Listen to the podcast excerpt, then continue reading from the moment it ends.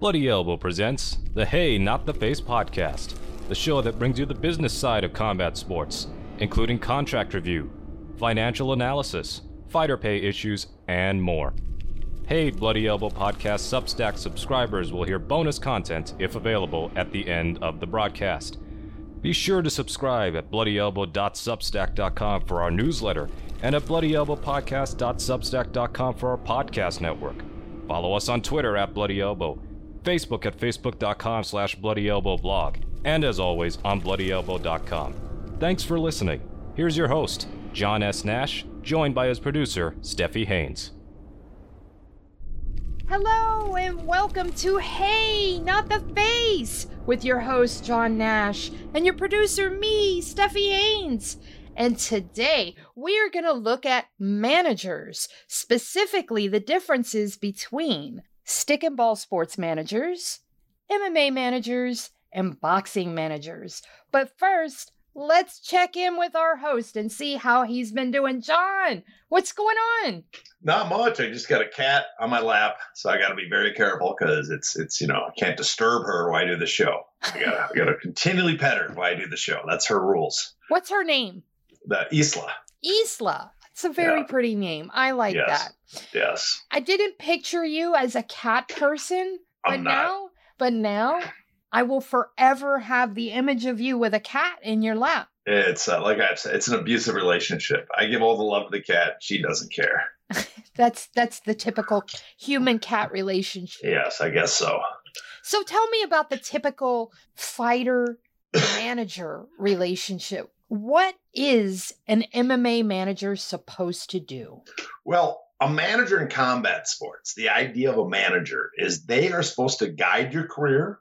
Uh, they're supposed to help you choose fights, the best fights for your career, and also helps you negotiate contracts and deals to make money. So that's that's their job, their basic job. Is there a difference between a manager and an agent? Well, in the world of entertainment, there's a big difference. A manager is someone that guides your career, that helps you make choices to, to improve your do do uh, have a better career, like longevity. Does this this this role improve your image? Does this role going to lead to better roles? An agent is someone that goes out and finds jobs for you, goes out and, and procures like sponsorship and gets a piece of the action for doing that. But they're not worried about your long term career. That's what an agent. But a manager and, and an agent in MMA and, and uh, boxing, those are used interchangeably. In fact, they're by legally defined that way under the Ali Act and various states uh, state regulations. So there's no difference. Th- th- those can be used interchangeably in MMA and boxing. Can you tell me what the difference is in, say, stick and ball sports and MMA and combat sports, that that type management? Because I seem to recall there being a lot of uproar over MMA managers and boxing managers not having to have a degree. Can you explain that?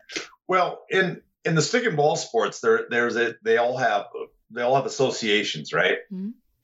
And those associations have collective bargaining agreements with the all the players and the leagues. They also have rules set down that says that if you're going to be an agent for a player, you have to meet a minimum, and they have all these rules that you have to that all these rules that apply before you can be eligible to represent a player. In other words, they're, have they have a, a barrier to entry for agents. There's no barrier to entry uh, for a boxing or MMA manager. In fact, Lou Margolis, the promoter, told me a great story once about a fighter he had who had no no agent agent or manager. Uh, when he called him and when he showed up, he said, "I want you to speak to my agent." He goes, "I didn't think you had a you know a manager." He said, "Why don't you speak to my manager?" I didn't think you had a manager. No, I just got him, and it was his taxi cab driver that he hired on the way there. Oh, so I thought that that very much sums it up that anybody can be a manager. You know, your cousin. That's why you have some of these the worst managers in in sports there. But for but for stick and balls, agents they have, they have standardized rules in each of the leagues that you have to meet these minimums to represent people. And one of those minimums is definitely a degree, right? At least a Uh, bachelor. For, for some of them, it's a degree, but for other, I'm not sure all of them require a degree. But there's a test. There's a you you can't have a criminal record. There's a there's a background check, and there's also a maximum. There's a a, a, set amount what you get as a percentage, Oh. and it's much lower than you'd see in boxing MMA. It's like three percent, I think, for a lot of the guys because the a lot because of the CBA. There's a very little negotiating for a lot of those agents. Yeah. Uh, for this for the for your first contract because it's set down what your starting wages are going to be for for uh, rookie players. Uh, where they they where they they earn it is when you are a veteran player worth something and they know how to time the market and play the market against the various teams. Then you see baseball players and top QBs getting 50 million a year, and then you go, okay, that guy had someone that knew what they're doing. I always go back to Ken Pavia because Ken Pavia used to charge an insane amount 20 to 25%, depending on the client. That was his fee. 20 to 25%. That is insane. And you're talking 3 to 5% over there. Boy, these fighters just don't even know. Well, legally, a manager can charge up to 30, a third, 33 and a third percent, Mm. uh, which is uh, which is an insane amount. But that's a lot of that has to do with managers. The position of managers to be much more powerful in the past, especially in boxing. Um, promoters took over after a while because they put all these regulations to contain managers because they had so much power. And then they made promoters more powerful. But, you know, so very few managers are making anything like that. But the, the ones that do make a high percentage, usually they're doing something for it that they, that they get that percentage. Since we are talking about percentages and money, what is their fiduciary duty? You act in your beneficiary, which is your client's interest, rather than serving your own interest. That's what a, uh, a, uh, fiduciary is. So when uh, a manager's named a fiduciary, you're required by law to manage their career or their, their or negotiate their contracts to their benefit, not your own. So all your decisions had to be at what is to their benefit, not your own. Now, I touched on this with Ken Pavia. Talk about the managers in the old days, your Monte Coxes and, and people like that. To access the bonus content of this show, you must be a paid subscriber. To do that, go to bloodyelbowpodcast.substack.com and subscribe today.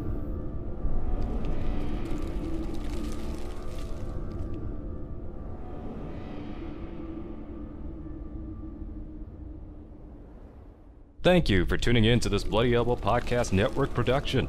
Subscribe at bloodyelbowpodcast.substack.com. Give us your email and receive notifications when your favorite shows drop straight into your inbox.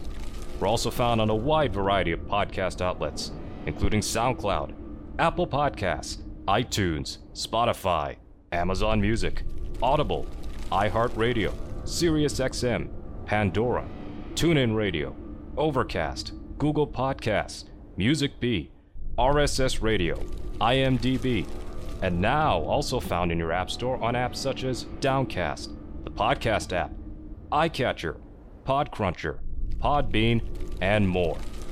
Just search for Bloody Elbow Podcast and you will get brand new shows throughout the week, including the Care Don't Care podcast, the Level Change podcast, the Hey Not the Face podcast, the MMA Vivisection main card and prelims UFC preview shows, the sixth round post fight show, Crooklyn's Corner, the sixth round retro, the Show Money podcast, the MMA Depressed Us, exclusive fighter interviews, and the return of the MMA Bunker.